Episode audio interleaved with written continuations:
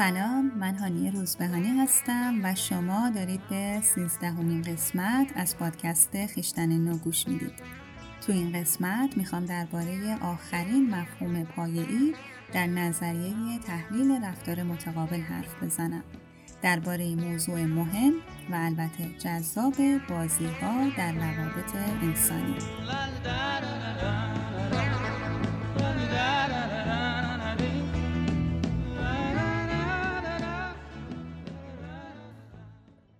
سال هزار و نهصد و شصت و چهار اریک برن کتابی بیرون داد که حسابی توی دنیا و مخصوصاً امریکا سر و صدا کرد و خیلی پرفروش شد، نه فقط بین متخصص‌ها، بین مردم عادی و عوام هم کلی طرفدار پیدا کرد. دو تا دلیل داشت این قضیه. یکی این که مفاهیم پیچیده روانشناسی رو با زبان عامیانه و با اصطلاحات مردم کوچه و بازار توش بیان کرده بود و دوم این که این کتاب اومد دست همه آدم‌ها رو توی روابطشون رو کرد و نشون داد که چطور رفتارهای بظاهر بالغانه در واقع زیرش فقط یک بازی دروغینه و اسم این کتاب این بود: Games People Play. Oh, the games people play now, every night and every day now, never meaning what they say now, never saying what they mean, while they while away the hours, in their ivory towers, till they're covered up with flowers, in the back of a black limousine. Oh, la-da-da-da.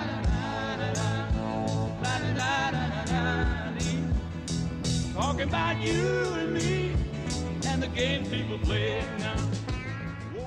ترانه هم خیلی ترانه معروفی از جو ساکس، خواننده معروف امریکایی که سال هزار و نهصد و شصت و نه چند سال بعد از انتشار کتاب Games People Play یا بازی‌هایی که مردم میکنن و با نام همین کتاب منتشر میشه و حسابی معروف میشه. حالا من نمیدونم که آیا تحت تاثیر این کتاب بوده یا نه، ولی حداقل مفهومش که خیلی مرتبطه. توش میگه مردم صبح تا شب و هر روز در حال بازی کردنن و هیچ وقت اون چیزی که منظورشون هست رو نمیگن و اون چیزی هم که میگن منظورشون نیست.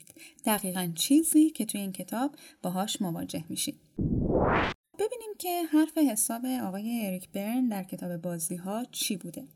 برین از اونجا که خیلی ذهن ساختارمندی داشته و کلن هم سرش درد میکرده برای اینکه ساختار و الگو پیدا کنه توی روان انسان و روابط انسانی و واقعا هم عمرش رو سر این موضوع میذاره، کم کم متوجه میشه که انگار یک سری قواعد از پیش تعیین شده توی ارتباطات بین آدم ها وجود داره که مثل قواعد بازی های دیگه میمونه، مثل شطرنج، مثل فوتبال، و آدم ها بر اساس اون ارتباطاتشون رو پیش میبرن و به طرز خیلی جالبی هم تهشون معلومه و قابل پیش بینیه و از طرفی دائم با آدم های مختلف تکرار میشن.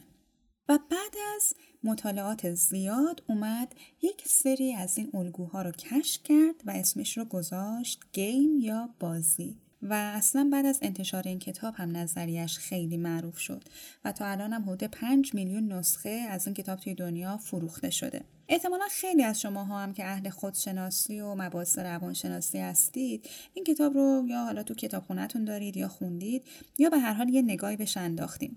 اما اگر خونده باشین فکر کنم با من موافق باشین که یکم فهم این کتاب کار آسونی نیست و خیلی با اینکه خوندنش میگن خیلی جز اسم چند تا بازی چیزی دستگیرشون نشده و علتش هم اینه که یه مقدار اصطلاحات تخصصی روانکاوی توش هست و یه جاهایی توضیحاتش درباره تز و آنتی تز بازی و سایکوداینامیک یا روانپویایی بازی‌ها و امتیازات زیستی و روانی و اجتماعی و هدف و رول‌های هر بازی یکم پیچیده است و برای فهم بهتر باید تا حدودی روی مباحث تی ای تسلط داشته باشید. اما با وجود این پیچیدگی، چیزی که باعث شد همچنان این کتاب برای مردم خیلی جذاب باشه، اسامی عامیانه و حتی کمی طنزآمیزی بود که برای این الگوها به کار رفته بود. مثل بازی یا لاتو و اون با هم دعوا کنید، یا بازی حالا گیرت آوردم، و یا بازی شما چقدر ماه هستید آقای فلانی. و همینطور برن نظرش این بود که فرقی نمی‌کنه که آدم‌ها توی جنگل‌های آمازون زندگی کنن یا توی یک پنت هاوس توی نیویورک. در هر صورت این الگوها همه جای دنیا یکسانه و میشه کل بازی‌های آدمیزاد رو بر اساس موقعیت توی هفت بخش رده‌بندی کرد. بازی‌های زندگی، ازدواج، مهمانی، روابط جنسی، دنیای تبهکاری، اتاق مشاوره و بازی‌های خوب که هر کدوم چندین بازی زیر مجموعشون هست. اما ببینیم که مفهوم بازی چیه؟ خیلی ساده بخوام بگم، با حذف یک سری نکات و جزئیات پیچیده تر، بازی‌ها در درجه اول یک سری تبادلات دو پهلو توی روابطن. تبادل دو پهلو یعنی چی؟ یعنی پیامی که ما در سطحی که قابل مشاهده است که اصطلاحاً بهش میگیم سطح اجتماعی به طرف مقابلمون میدیم با پیامی که در سطح روانی و غیر قابل مشاهده و پنهان میدیم فرق داره. یعنی اون چیزی که میگیم با اون چیزی که هدف و منظور ماست متفاوته. مثلا یه خانومی که به همسرش درباره یک موضوعی، یک ماجرایی در ظاهر میگه میل خودته، هر کاری صلاح میدونی بکن، اما در باطن منظورش اینه که وای به حالت اگر خلاف میل من کاری بکنی. و این از زبان بدن و میمیک صورت و لحنش کاملا مشخصه. در درجه دوم بازی‌ها روندها و نتایج از پیش تعیین شده‌ای دارن و معمولاً توی زندگی آدم‌ها تکرار میشن. الان این رو هم براتون با یک مثال توضیح میدم. فرض کنین که یه دختر خانومی رفته وارد رابطه با یه پسری شده که از همون اول از وجنات این آقا مشخصه که خیلی آدم صبراهی نیست و ارتباطات مشکوک زیادی داره و از سجایای اخلاقیش هم همینقدر معلومه که نمیشه روش حسابی باز کرد. اما به نظر این دختر خیلی پسر جذابی میاد و یه عالم نشونه رو ندیده میگیره و میگه اشکال نداره، باید آدم برای حفظ ارتباطاتش تلاش بکنه و من اینو درستش میکنم. اما تلاشش اینجوریه که روزی صد بار بهش زنگ میزنه، دائم کنترلش میکنه و بهش میگه برای من عکس بفرست، لوکیشن بفرست، ببینم کجایی، چرا آنلاین بودی، با کی داشتی حرف میزدی و از قضا خیلی راحت هم موفق میشه که بالاخره مچشو بگیره و بعد که فهمید بهش خیانت شده دیگه خیالش راحت میشه و به هر کسی میرسه با آب و تاب ماجرا رو تعریف میکنه که ببینید من چقدر بدبختم و فلانی با احساس من بازی کرد و از طرفی هم این چندمین رابطه‌ایه که داره اینطوری تموم میشه و حالا با قطعیت بیشتری میگه که همه مردها خیانتکارن. حالا به زبان تی ای ما به کل این فرایند میگیم یک بازی و اسم این بازی هم هست بازی یک اردنگی به من بزن یا کیک می. اریک برن درباره این بازی میگفت انگار بعضی آدما یک کاغذ به خودشون چسبوندن که روش نوشته لطفاً به من اردنگی نزنید و اتفاقاً بیشتر دیگران رو اغوا میکنن که برن و آزارشون بدن و این بازی رو از الگوی روابط آدم‌هایی که میل به قربانی بودن دارن شناسایی کرد. حالا ببینیم که چرا ما میگیم کل این ماجرا یک بازیه. اول اینکه ظاهر این ماجرا با باطنش خیلی فرق داره. یعنی ظاهر اینه که دختر میگه من یک رابطه امن میخوام، اما باطن اینه که آدمی که امن و وفاداره اصلا براش جذابیتی نداره و در انتخابش کاملا ثابت میکنه که رابطه ناامن میخواد. دوم اینکه کل این روند قابل پیش بینی و تکراریه. یعنی خودش از اول ته ماجرا رو میتونه حدس بزنه و اگه با خودش صادق باشه و بالغش رو به کار بندازه میدونه که ته این ارتباط خیلی خوشایند نیست و دیر یا زود این آدم با این ویژگی ها حتما رهاش خواهد کرد و از طرفی اصلا در باطن خودش رو لایق یک رابطه خوشایند و امن نمیدونه و انگار که توی درونش میگه که حق من همینه که ترد بشم، پس میرم یه آدمی رو پیدا میکنم، انقدر آزمایشش میکنم تا بتونم این حرفم رو ثابت کنم و در نهایت طرف یک اردنگی به من بزنه و بره. حالا این اردنگی یه موقع خیانته، یه موقع غیب شدن و جواب تلفن ندادنه و یه موقع هم فقط میتونه یه خداحافظی بدون توضیح باشه. از طرفی از اونجا که آدم‌ها به راحتی و به زیبایی و به دقت نقش مکمل خودشون رو میتونن پیدا کنن، اون طرف مقابل هم پیام یک اردنگی به من بزن رو به درستی از روی پیراهن روانی اون دختر میخونه و بهش پاسخ میده. اونم میدونه که با کی میشه بازی کرد و یه مدت دختره رو دست به سرش میکنه و بعد هم طردش میکنه.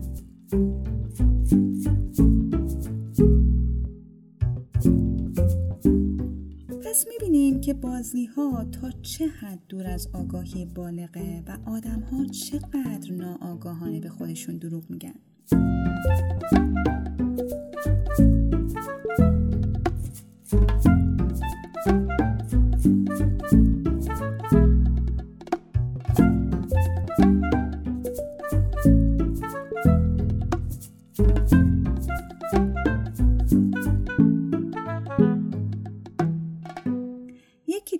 بازی هایی که خیلی متداوله و مثل همین بازی یک نفر از این که نقش قربانی رو بازی کنه لذت میبره، بازی هست به نام اگه به خاطر تو نبود یا If It Weren't For You.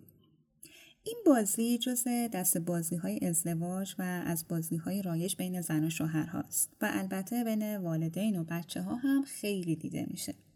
احتمالاً زیاد اینو از بعضی از مادرها شنیدین که به بچه‌هاشون میگن اگه به خاطر شماها نبود من تا حالا صد بار از این باباتون طلاق گرفته بودم. یا خانمایی که میگن اگه به خاطر شوهرم نبود من میرفتم سر کار و مثل بقیه دوستام کلی درآمد داشتم. یا یه جوونی که به خانواده‌اش میگه اگه به خاطر شماها نبود من حتما مهاجرت کرده بودم. در صورتی که باطن قضیه اینه که اتفاقاً اون فرد ناخودآگاه از این مانعی که در ظاهر وجود داره خوشحال هم هست، چون یک توجیهیه که با ترس‌ها و بازدارنده های پیش‌نویسی مثل موفق نباش، بزرگ نباش و مهم نباش روبرو نشه. وگرنه اگه اون آدم آدم سر کار برو بود یا مهاجرت بکن بود، هر طور شده میرفت و به خواستش میرسید، ولی دائم از این مکانیزم دفاعی توجیه و دلیل تراشی استفاده میکنه که به دیگران احساس گناه بده و درون خودش کمتر احساس حقارت بکنه که کاری برای زندگیش انجام نداده. و البته همونطور که هر بازی تزی داره، یعنی یک قصه اصلی داره، یه آنتیتز هم داره که میتونه اون روند معیوب رو بشکنه. در این مورد آنتیتز بازی اگه به خاطر تو نبود میتونه این باشه که به فرد بازیگر بگید که هیچ کاری رو به خاطر من انجام نده و برو کاری که میخوای رو بکن. خب بازی سومی که میخوام معرفی کنم اسمش اینه، بازی ببین مجبورم کردی چی کار کنم.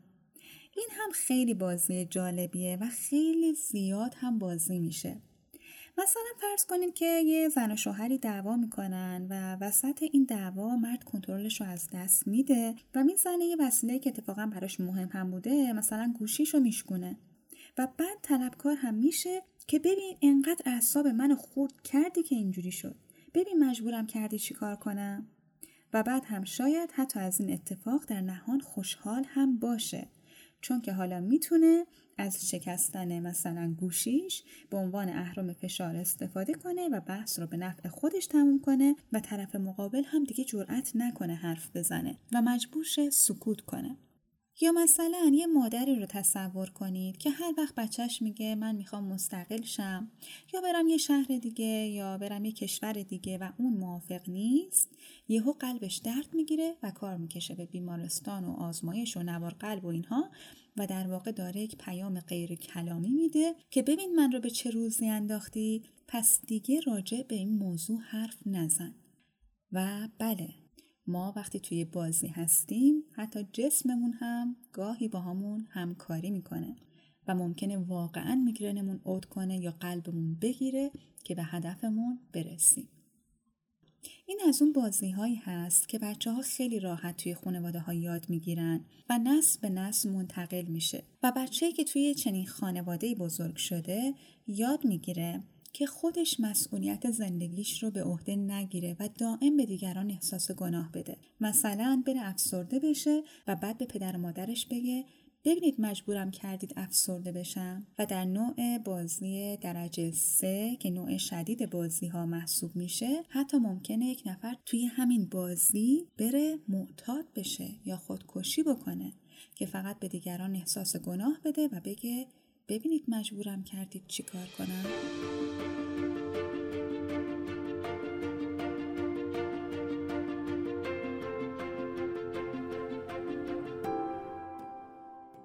بازی پرکاربرد دیگه‌ای که میخوام بهش اشاره کنم اسمش اینه، وحشتناک نیست. این بازی به شخصه برای من خیلی جالبه و انقدر مصادیقش زیاده که واقعا نمیدونم کدوم رو مثال بزنم. جریانش هم اینه که در واقع تز کلی این بازی اینه که دو نفر راجع به یک نفر سوم یا یک موضوع به صورت انتقادی و با لحن حق به جانب و والدانه صحبت میکنن. مثلا میگن که وحشتناک نیست که الان طلاق زیاد شده، یا وحشتناک نیست که جوونا انقدر بی‌بند و بار شدن، یا موضوع سیاسی که خوراک همیشگی این بازیه. اما جالب اینجاست که خیلی توی جمع‌های تخصصی و علمی این بازی زیاد دیده میشه، چون معمولاً یه عده هستن که با همدیگه دشمنن و هیچ کس هم غیر خودشون قبول ندارن و یه موضوع دم دستی و راحت برای ساخت دادن به زمان اینه که دور همدیگه جمع بشن و چند نفری راجع به یک آدمی خارج از جمع خودشون شروع کنن صحبت کردن و بوبوندن. تم کلی این بازی هم اینه که من خوبم، تو خوبی و دیگری یا دیگران خوب نیستن. دیگه حالا خودتون حساب کنید که ما چقدر این بازی رو توی جمع‌های مختلف انجام میدیم. اما اصلاً چرا ما اینقدر بازی میکنیم؟ حدود ده سال پیش که من برای اولین بار کلاس تی رفتم، وقتی بحث به بازی ها رسید، آقای دکتر بابایزاد که استاد عزیز من بودن و هستن یه جمله جالبی گفتن. گفتن بچه‌ها یه خبر بد براتون دارم و اون این که بخش اعظمی از روابط ما بازیه. اون موقع من خیلی درکی از این موضوع نداشتم، سنم کم بود، بودن بیست و دو سالم بود و کلا تصورم از بازی بیشتر همین قهر و آشتی‌های روابط دختر پسرا و اینجور چیزا بود. ولی هر چقدر که گذشت تا به امروز که دیگه شغلم آموزش خودشناسی و تی ای شده، تازه دارم میفهمم که چقدر اون حرف درست بود و تازه دارم میبینم که بازی‌ها چه سیطره عجیب و غریبی روی زندگی ما دارن و آدم‌ها چطور بر اساس بازی‌هاشون دوست صمیمی انتخاب میکنن، رفت و آمد میکنن، عاشق میشن، ازدواج میکنن و کلاً خطوط اصلی سرنوشتشون بر اساس بازی‌هایی که مبتنی بر پیش‌نویسشون هست شکل میگیره. در واقع یکی از دلایلی که ما بازی میکنیم همینه که اون باورهای پیشنویسیمون رو تقویت کنیم، چون اون باورها به ما احساس امنیت میدن، ما باهاشون اخت شدیم، خو گرفتیم و دنیا رو برای ما قابل پیش بینی کردن. مثلا اون خانمی که بازی اگه به خاطر تو نبود داره و دائم میگه اگه به خاطر همسرم نبود من میرفتم سر کار و کلی پیشرفت میکردم، موقعی هم که میخواسته ازدواج کنه یه آدم بالغ دموکرات انتخاب نمیکنه، میره مردی رو انتخاب میکنه که بهش گیر بده، که مستبد و از خود راضی و خودشیفته و نابالغ باشه، با یک سری افکار والد زده که حتی باید برای عکس پروفایلش ازش اجازه بگیره و در نهایت هم باید عکس گل یا عکس بچه‌شو بذاره و هیچ هویت اجتماعی به عنوان یک زن نداشته باشه و اسم این رو میذاره عشق و فکر میکنه که همسرش عاشقشه در صورتی که عاشق نیست و فقط یک همبازی خوبه، یک همبازی که اتفاقاً داره با محدود کردنش بهش خدمت میکنه و کمکش میکنه که همچنان اون باورهای پیشنویسی که میگه تو هیچ وقت نمیتونی مهم و موفق باشی تأیید بشه. یکی دیگه از دلایلی که ما بازی میکنیم اینه که ما نیاز به نوازش داریم، ولی ارتباط صمیمانه که توش نوازش‌های سالم و زیادی رد و بدل میشه، همونطور که توی اپیزود دوازدهم گفتم، برای ما سخت و پر از ریسکه. برای مثال دو نفر که دارن با هم بازی وحشتناک نیست بازی میکنن ممکنه برن توی یک جمعی و شروع کنن راجع به یک نفر سوم یا یک موضوعی غر زدن و بعد کلی به هم دیگه حق بدن و در واقع نوازش بدن و چه بسا که در این فرایند احساس کنن که چقدر هم دیگه رو میفهمن و عاشق هم بشن. ولی تا زمانی این نوازش ها ادامه داره که هر دو طرف بخوان این بازی رو ادامه بدن. و یکی دیگه از دلایل انجام بازی ها، باز همونطور که توی اپیزود قبلی اشاره کردم، ساخت دادن به زمانه. وقتی که ما نمیدونیم با زمانمون چی کار کنیم، خیلی وقتا مجبوریم که بازی کنیم. برای مثال فکر کنیم که توی یک اداره‌ای که چند تا کارمند روزی هشت ساعت کنار هم نشستن و ساعاتی هم ممکنه بیکار باشن، بالاخره میخوان یک جوری زمان رو بگذرونن. پس میان یک دست وحشتناک نیست راجع به مدیر یا شرایط اقتصادی بازی میکنن، یک دست بیچاره ما بازی میکنن که بیچاره ما که داریم انقدر زحمت میکشیم و حقوقمون انقدر کمه، یه دست هم اگه به خاطر فلانی نبود بازی میکنن و بالاخره صبح غروب میشه و وقت میگذره و میرن خونه‌شون. و از طرفی حتی یک فردی که علاقه‌ای به این بازی ها نداره ممکنه که اگر که توی این جمع قرار بگیره بعد یه مدت برای رفع آتش نوازشیش مجبور بشه به جمع این بازیگرها بپیونده، وگرنه بایکوت میشه و حذفش میکنن. پس میبینیم که بازی ها حتی باعث میشن ما روابطمون رو حفظ کنیم یا حتی با هم صمیمی بشیم، البته مسلماً به صورت غیر سازنده. در نهایت این که من گاهی فکر میکنم که اگه بازی‌ها رو از زندگیمون حذف کنیم، عملا ممکنه حتی قسمت کم یا زیادی از مکالماتمون حذف بشه یا اصلا واقعا ممکنه ندونیم که حالا باید توی ارتباطاتمون دیگه راجع به چی حرف بزنیم یا چی کار بکنیم.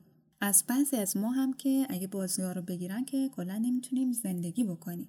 اما اگر بدونیم که چه مقدار زیادی از ناخوشنودی‌ها و ناکامی‌های زندگی ما در نتیجه بازی‌های ناخودآگاهی که داریم، کم کم میل به تغییر کردن و قطع این روند توی ما بیدار میشه. بیرون اومدن از بازی‌ها هم منوط به اینه که اولا من بازی‌های پرتکرارم رو بشناسم و بعد به فکر درمان اون قسمت از ریشه‌های پیش‌نویسی باشم که منجر به بازی محبوبم شده. و دوم اینکه کمی منابع نوازشی مثبت برای خودم جور کنم و در نهایت روی تقویت بالغم کار کنم. و اینکه یادمون باشه که هیچ کس نمیتونه با ما بازی کنه و اگر بازی در حال وقوعه، حتما ما هم همبازی و نقش مکمل هستیم. و خلاصه که به قول حافظ که میگه میخور که شیخ و حافظ و مفتی و محتسب چون نیک بنگری همه تزویر میکنند، ما هم اگر نیک بنگریم میبینیم که در صورتی که خودشناسی نکنیم هممون در یک سطحی بازیگریم، یکی کمتر و یکی بیشتر.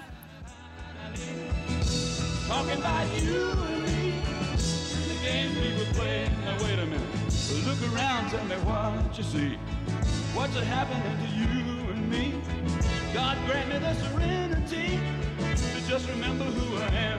Oh, cause you're giving up your sanity for your pride and your vanity. Turn your back on humanity. Oh, and you don't give up.